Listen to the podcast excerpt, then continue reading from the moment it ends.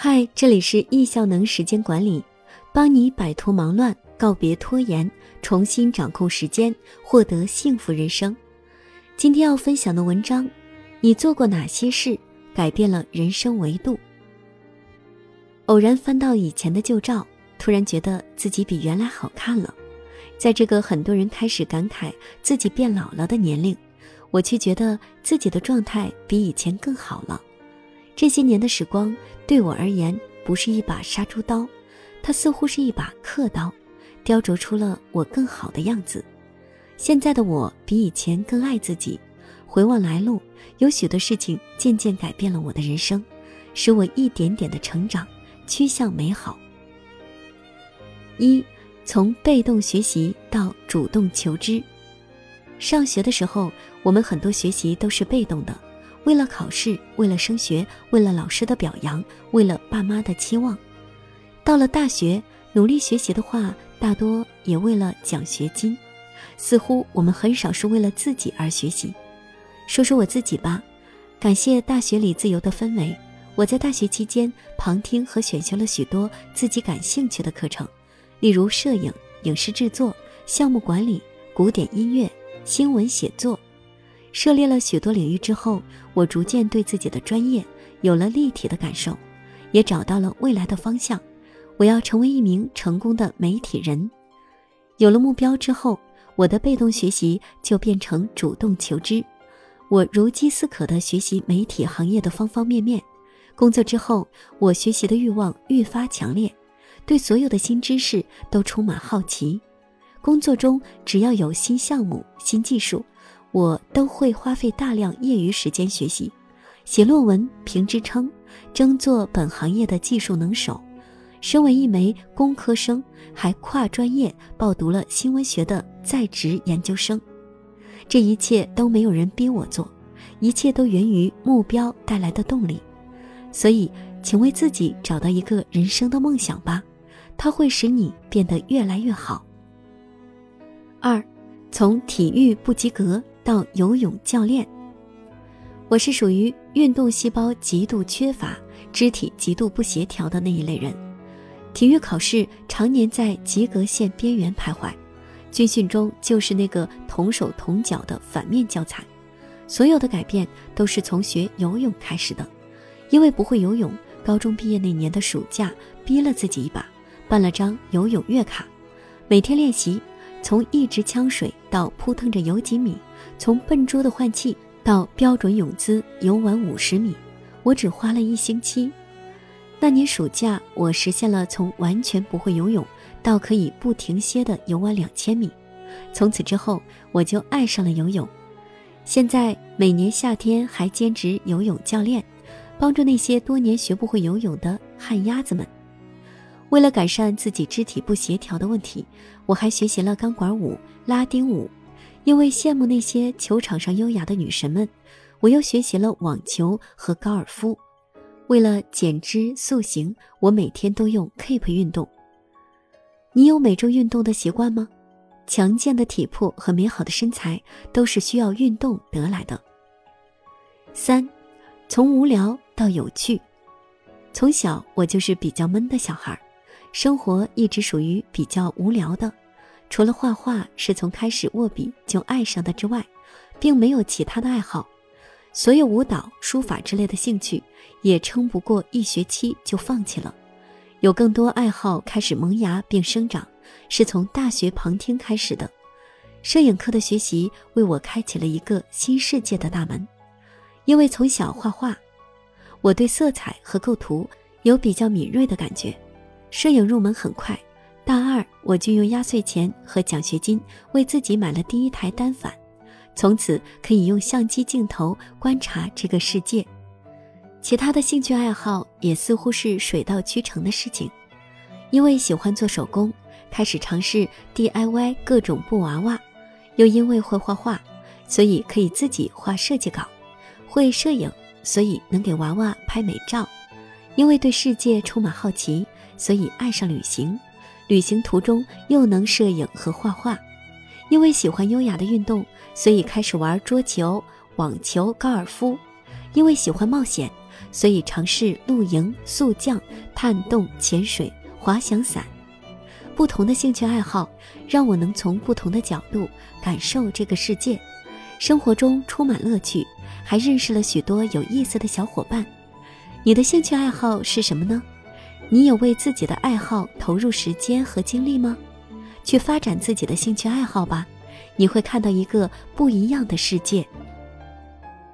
四，从宅女到旅行梦想家，我从小内向，很难融入小朋友的群体，因此也不喜欢出门旅游，是个标标准准的宅女。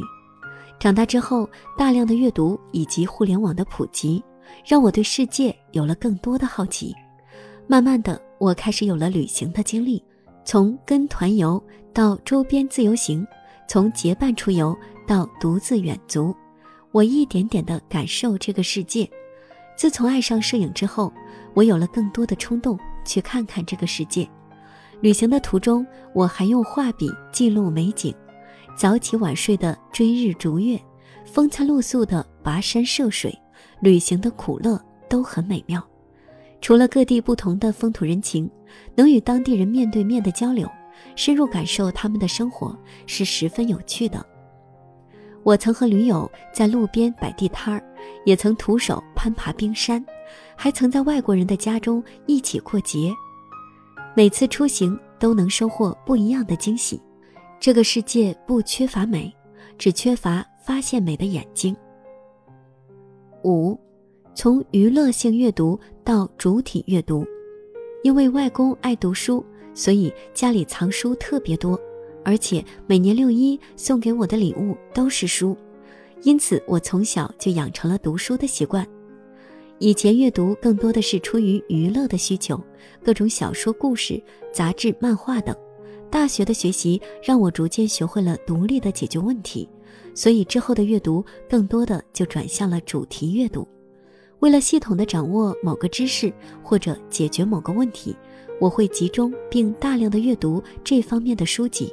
例如学摄影、学编程、写论文、学理财、学时间管理，这些都需要通过大量的主题阅读，才能有一个比较清晰的系统框架。在开始写作之后，为了保证写作内容有充足的干货，我都需要围绕文章主题阅读许多相关的书籍和材料。六，从工科生到签约作家。作为一枚标准的工科生，写作似乎一直都不是必备的技能。我的写作水平基本就停留在高中时八股文式的作文和偶尔多愁善感的流水账日记。直到读新闻学的时候，才开始写各种课题论文，算是必须重拾写作的技能。因工作关系，又从事了两年写稿改稿的工作，在同事和领导的帮助下，对写作。算是有了一点感觉，但是真正为自己写作却是从今年才开始的。为了对阅读形成有效输出，开始写读书笔记；为了梳理自己学习时间管理的做法，开始写分享性文章。不过这一阶段都只是零碎的随性写作，因为一个偶然的机会，我成为了签约作家，这才开始了我比较稳定的写作输出。现在我每天都会带着问题和思考进行大量阅读，一有灵感马上写下来，确定文章主题后列大纲，并寻找各种素材和论据。我的文章都坚持干货加实践，主要内容都是在自己实践的基础上完成的，包括了以往的经验和对新方法的尝试。一些没有第一手资料的内容。我也会引用比较权威的书籍，或者请教这方面的专家。